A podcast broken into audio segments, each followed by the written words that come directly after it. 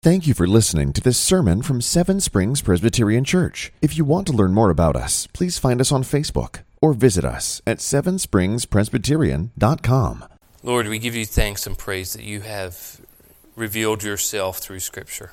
You have also promised that those who search for you will find you, and they will be found by you. Lord, we thank you that as we seek to be able to read the Scriptures, we read of eternal life they bear witness about Christ, the one who has given us eternal life, the one who is the way, the truth, and life. That they bear witness about who Christ is. We pray, Lord, as we read this passage, we would see the author and founder of our faith, Jesus Christ. That our hearts would be enlightened by the working of the Holy, Holy Spirit. That you would receive all glory and honor. That we would leave here a changed people for your name and your name's sake. In Christ's holy name we pray. Amen. Hear now the word Lord from Philippians chapter 1, verses 1 and 2. is God's holy, inerrant, life giving word. Please take heed how you hear. Paul and Timothy, servants of Christ Jesus, to all the saints in Christ Jesus who are at Philippi, with the overseers and deacons, grace to you, and peace from God our Father and our Lord Jesus Christ. The grass withers, the flowers fade, but the word of our Lord will stand forever. The perfect church does not exist.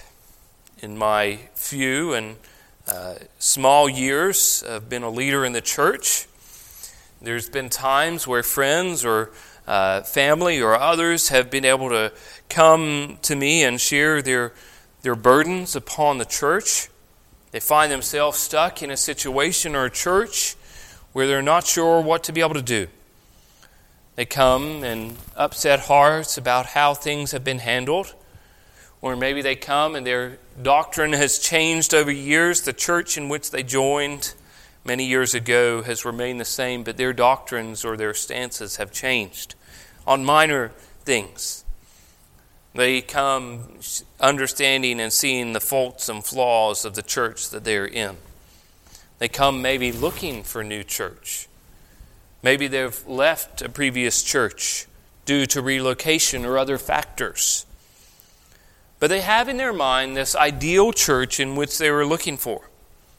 Some of them are often realistic expectations. They have certain boxes on their, their uh, they're looking to be uh, checked off and ticked. They understand they're not going to church that is perfect, but they at least have some understanding of what they are looking for. Now, my advice is almost always very similar in situations that you're not going to find the perfect church. And you're better going to an imperfect church than seeking to find a holy grail that does not exist on this side of heaven. And if you do find the perfect church on this side of heaven, I suggest you don't join it because then you will either ruin it or you will find out that it is not the perfect church and you see the imperfections. It's like going and looking at a used car. You look at a used car in a used car lot and you go over it with a fine tooth comb. You might even take it to a mechanic to have it inspected. But it's finally when you get home that you realize in new light that there's a dent, a mark, or a scratch, or you drive it and you hear that rattle that you did not hear before. You notice the imperfections, and so it is with a church. there's many ways to be able to learn about how to do things. Sometimes I think it is great to be able to learn through mistakes. You learn how not to be able to do things. You understand what went wrong, how to be able to improve it. However, often it's not the best thing to be able to merely look at errors to be able to find the correct way, because sometimes you might find many more errors before you find the correct way. And in some way, the book of Philippians is one of the best books to be able to study, to be able to look at what a good church looks like. Again, it is not a perfect church. There are no blazing red flags with errors in doctrine. Paul is not addressing, writing to be able to to write to them as he does in the book of Galatians, O foolish Galatians, who has bewitched you? There are errors and faults. There's conflict within this church between these two members and their households. But we do seek and we do see a church that seeks to partner with Paul in his missionary endeavors. And we can learn a lot about the church, particularly from this church, which we find in Philippians. Now, I want to give credit where credit is due. And that is that uh, Pastor David Strain, in his commentary on Philippians, he, he poses this question and he addresses that as he preached through this section of Philippians. And that then resonated with me, and I think you see a slight flavor of that in tonight's sermon. So, what is an almost perfect church? As we remember last time, as we saw the founding and the starting of First Presbyterian Church in Philippi, here this church is. What does this church look like? The first thing that we see here in Christ's church is Christ is the church is Christ's and we are his servants. The church is Christ's and we are his servants. Here, Paul and Timothy induce, introduce themselves in this letter as servants. Now, we touched on this a little bit last time, but I think it's important as we think about what the church is. That the church only has one master and one Lord, Jesus Christ. As Jude warns of those who come creeping into the church unnoticed, he says that they, they pervert the grace of God into sensuality, but they also deny our only master, Jesus Christ, Lord and Master Jesus Christ. And here in the book of Philippians, again, we see the church is made up of servants. Paul and Timothy do not claim to be the head of the church, but they are merely servants of Christ Jesus. Chrysostom, one of the famous golden mouth preachers, he is called, in his homily on this, he says here, as writing to those of equal honor, he does not set down his rank of teacher, but another and that of a great one. And what is that? He calls himself a servant, not an apostle, for great truly is that this rank too, and the sum of all good things, to be a servant of Christ, and not merely to be called so. The servant of Christ is truly a free man in respect of sin, and being genuine servant. He is not a servant to any other, since he would not be Christ's servants but by halves. Here, Paul and Timothy introduce themselves, and, and Christ's church should be filled with servants. That here Christ is the head and the master. Paul eh, eloquently puts this throughout his book in, the, in Ephesians. says in chapter 1 He put all things under his feet, that is Christ, and gave him as head over all things to the church uses this theology then in chapter 5 where he says that the husband is the head of the wife as even as Christ is the head of the church his body and himself as savior here he shows the sacrificial nature of Christ coming to be able to serve his church. And so too the church of Christ is filled with his servants. It's one of the biggest issues which the reformers had with the Catholic Church was they said that the pope was the head of the church on earth.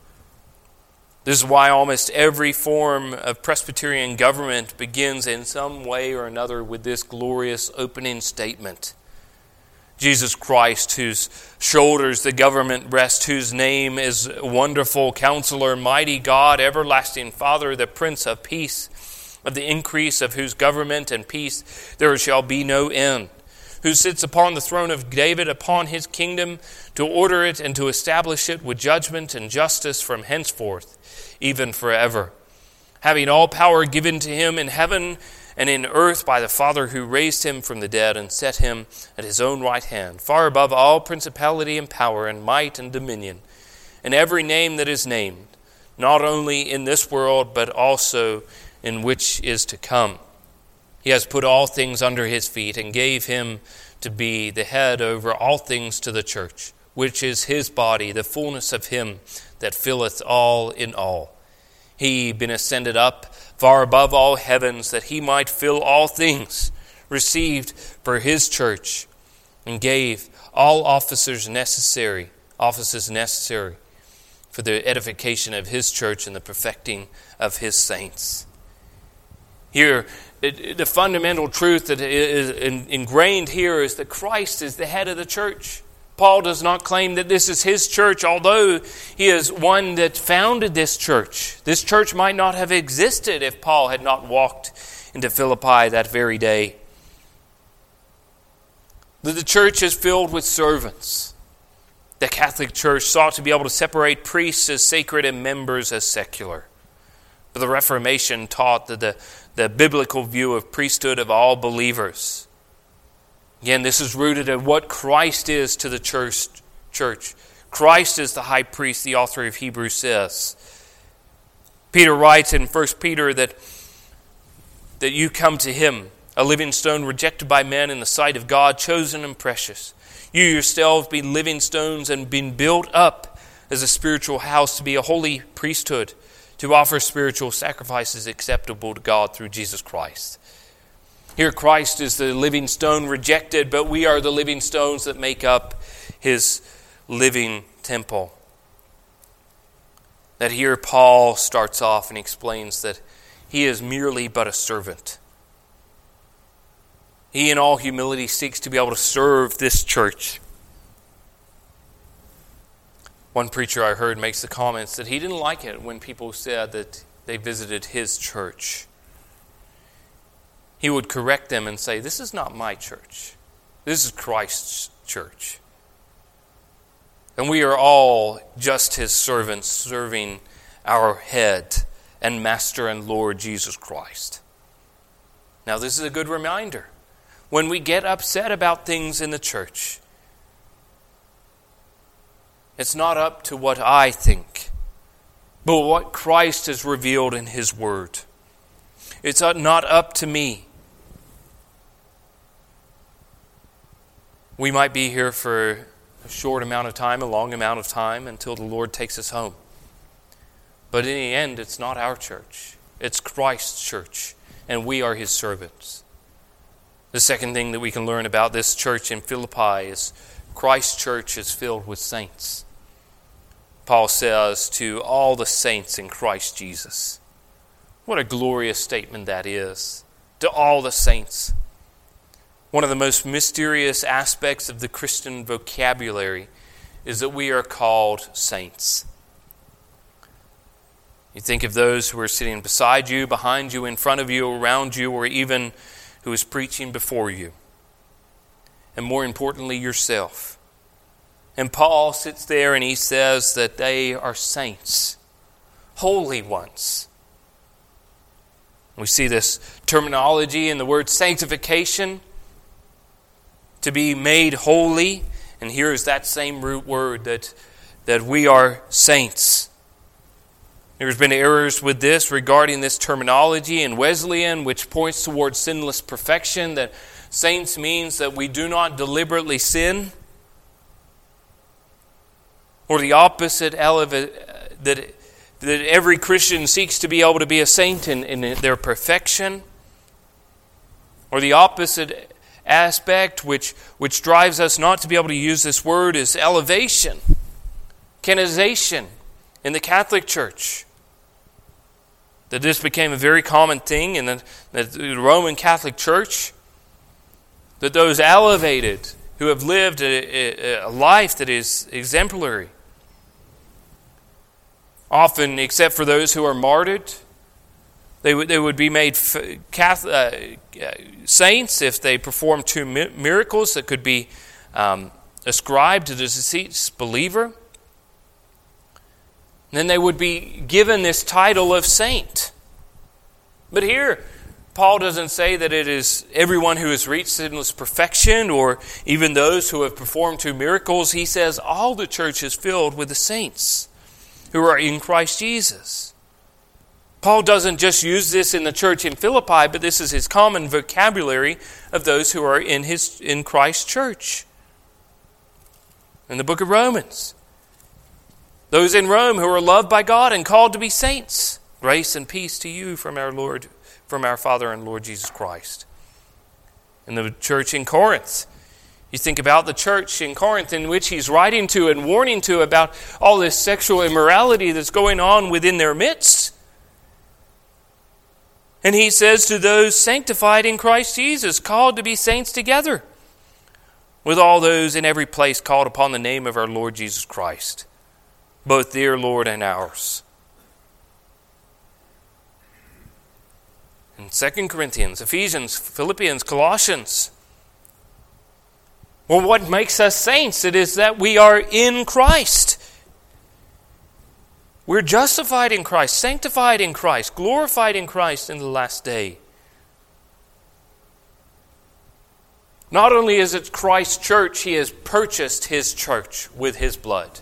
And that is why we are called saints. Not because we have risen, lowered the bar to a point where we can make it, not in which we have elevated ourselves to be able to think we have passed the bar, is because we are in Christ. We are a new creation. The old has gone, the new has come. And the glorious truth of what the church is. We're at both times sinners and saints.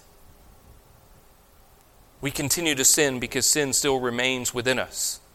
Does not reign within us, it remains within us. But we are saints, we are holy ones because He is able to present us blameless in that last day. The third thing we see about Christ's church is that in Christ's church there are appointed leaders. We see that there that the saints in Christ Jesus with overseers and deacons. Now we see not only Paul and Timothy do not call themselves elevated to be heads of the church, or the head of the church in Philippi, but what we see is there is leadership in this church. Hear this term overseers and deacons, bishops, another way to translate this word. Before we get into the, the nitty gritty, we need to understand that here there's an important aspect to this that they're both found in the plural.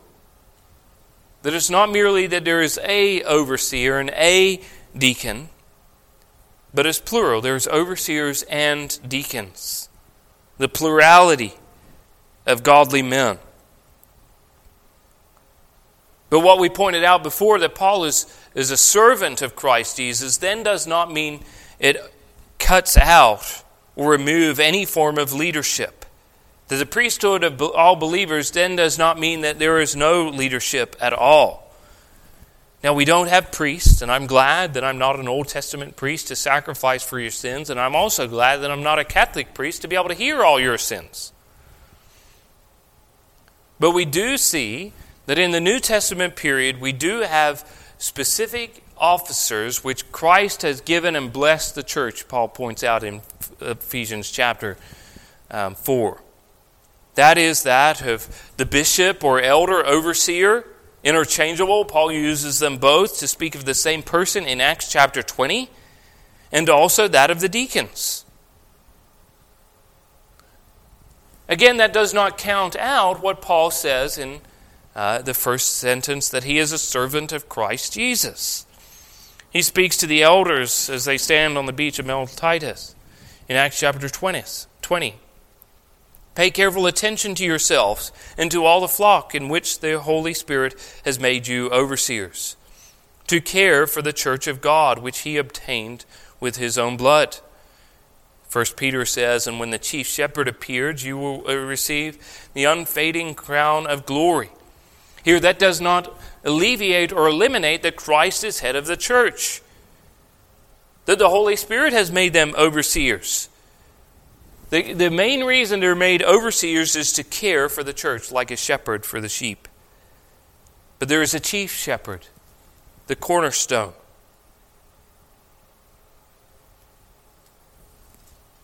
It was common in, in the times where, where Paul was going through planting these churches that he would establish overseers and deacons, elders. He did so in Ephesus as he calls them to be able to come and speak with him in Acts chapter 20 This is exactly why he leaves Titus there to be able to in Crete. Says in chapter 1, verse 5, that you may put what remained into order. What does that look like? to appoint elders in every town as I directed you. Notice again the plurality appoint elders, not an elder in every town, but elders. Now, the plan and the purpose is that underneath every church, under, in every church, there would be elder led. When planning a church in the PCA, we have elders oversee the church. We set up a temporary session, which either comes from a sister church or mother church trying to help assist plant, a presbytery, to be able to shepherd the flock. But it doesn't stop there. Here in, in Philippi, Paul specifically says that there's not only just elders, but deacon. The pattern that we see from Acts chapter 6 is then established and fl- follows and flows into the churches. These two officers, offices working side by side, elder and deacon within the church, that the two flourish and grow together. Now it's interesting in, in, in, Titus, Titus is left there only to be able to establish and appoint elders. I think that's because that's what they needed at the time, that a church could function without deacons. However, that's not the pattern. Pattern is that here Paul gives Timothy the qualifications not just for elders, but also for deacons. You see, this pattern in Acts chapter 6 flowed through I think very clearly here in this passage in Philippians. And I think you see the emphasis of not only the clear teaching that the elders oversee, but also the work of the deacons. Paul commends the, de- the, the church in Philippi for their grace and mercy in their giving. That here you have a church that is willing to partner with other churches and support other churches in their ministries. Philippians chapter 4. And you Philippians yourselves know that from the beginning of the gospel, when I left Macedonia, no church entered into a partnership with me in giving and receiving except you only. Even in Thessalonica, you sent me help for my needs once again. You're this generous church, and I think one of the aspects you can see is this generous church is because of their deacons carrying out their duty in their mercy giving. Philippians chapter 2, verse 25. I've thought it necessary to send to you Epaphroditus, my brother and fellow worker and fellow soldier, and a messenger and a minister to my need. Not only did they seek to be able to teach truth and doctrine, but they also practice their beliefs in the giving of what they have been blessed. You see the establishment of Acts chapter 6 of the deacons carrying out the work of ministry and, and mercy. And I think you see that flourishing here in the book of Philippians. Both seeking to be able to serve the church. The fourth thing that we see in this about the church in Philippi is Christ's church as the gift of the gospel. Grace and peace. Paul says, Grace to you and peace from God our Father and the Lord Jesus Christ. This is not merely just a common greeting that Paul would write. This is a fundamental truth of the gospel permeating in the people and life of the church. You cannot have peace without grace. The grace is central to Paul's understanding of salvation. It represents God's unmerited favor extended to humanity through Jesus Christ. And peace is closely connected to this grace that Paul speaks of. It refers to that reconciliation, the effects of grace in the life of the believer. This reconciliation between God and his people brought about by the work of Jesus Christ, and together, hand in hand, they encapsulate the essence of the Christian experience. Grace reminds us of God's undeserving favor and love, while peace assures us of this restored relationship and harmony we have with God.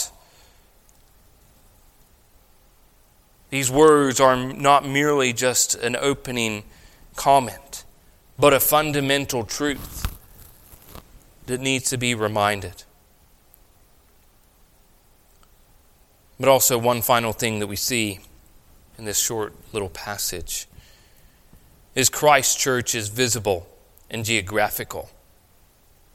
All of these truths are found fundamentally, universally displayed in the book of Philippians. They're truths about God's church wherever they may find themselves. But here specifically, we see in this that it's, it's located in a specific region, that they're in the saints who are at Philippi. Here it's written to a real physical church.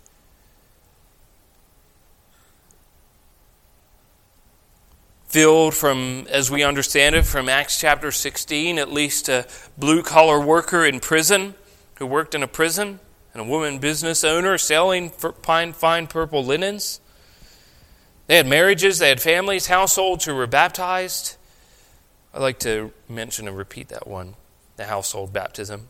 But here they are, they met together. They worshiped God together, they served God together. The great and glorious truth is here there exists. This was not a mythical church, but they actually exist serving God as servants of God. Saints, holy ones, sanctifying themselves as they, they studied the scriptures together, as they pressed on That the one who, who began a good work in them would f- bring it to completion in the day of the Lord Jesus Christ. They had leaders who oversaw them, prayed with them, read the Bible with them, deacons who be able to showed how to be able to administer mercy on their sakes, for their sakes. A group of sinners saved by grace who now have peace, serving God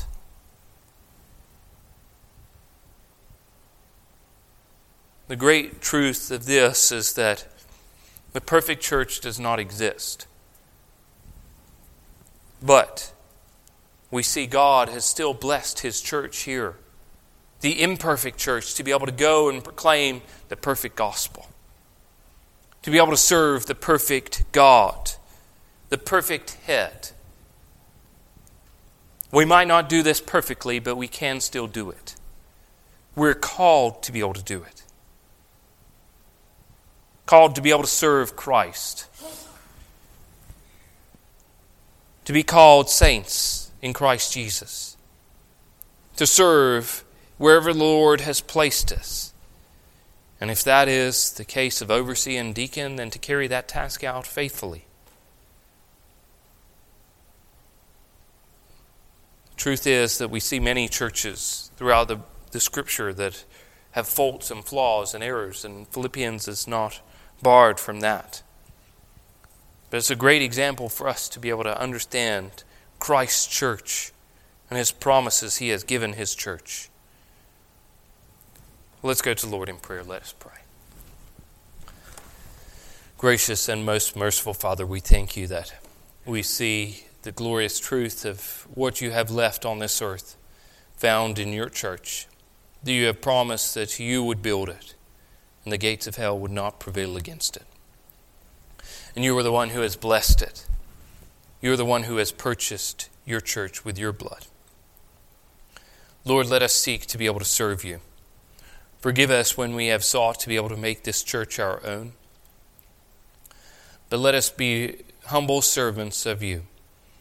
Let us find our holiness and our sanctification only in you alone are justified we are justified not by the works in which we do but by the works you have done and accomplished for us.